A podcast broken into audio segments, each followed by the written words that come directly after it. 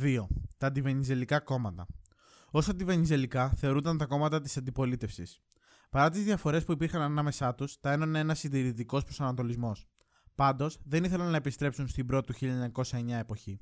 Επομένως, ως προς αυτό, δεν διέφεραν καταρχήν από τους φιλελευθέρους. Διέφεραν όμως στο εύρος των σχεδιαζόμενων μεταρρυθμίσεων και στις μεθόδους άσκησης της πολιτικής. Οι αντιβενιζελικοί απεχθάνονταν τη διαρκή παρέμβαση του κράτους, επειδή εκτός των άλλων αυτή θα είχε ως αποτέλεσμα την ενίσχυση της εκτελεστικής εξουσίας.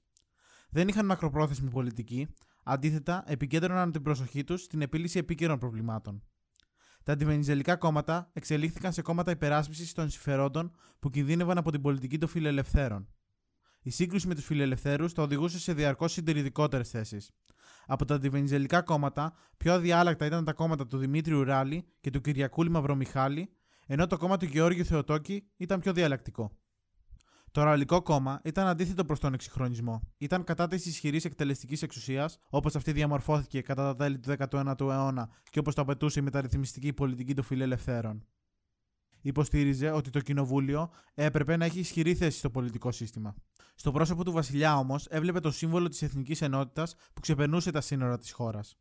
Απευθυνόταν κατά κύριο λόγο στα μεσαία και κατώτερα στρώματα των πόλεων, καθώς και στους μικροκαλλιεργητές, δεδομένου ότι η οικονομική πολιτική των φιλελευθέρων έδειχνε να ευνοεί κυρίως τα ανώτερα αστικά στρώματα. Ζητούσε ενίσχυση της παραγωγής και αύξηση των θέσεων εργασίας, ώστε με την οικονομική ανάπτυξη να εξευρεθούν χρήματα για εξοπλισμούς, να καταπολεμηθεί η διαφθορά και η πατρονία των κομμάτων. Πάντως, το Ραλικό Κόμμα δεν είχε κάποιο συγκροτημένο πρόγραμμα για την οικονομική ανάπτυξη.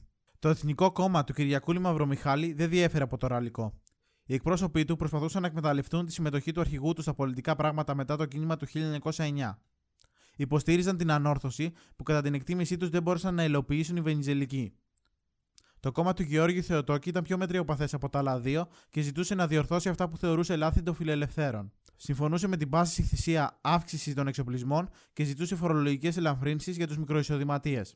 Από το κίνημα στο Γουδί έως τη συνταγματική κρίση του 1915, μεταξύ των αντιβενιζελικών κομμάτων, το Θεοτοκικό κόμμα είχε τη μεγαλύτερη εκλογική βάση και έτσι αποτέλεσε τον πυρήνα των αντιβενιζελικών.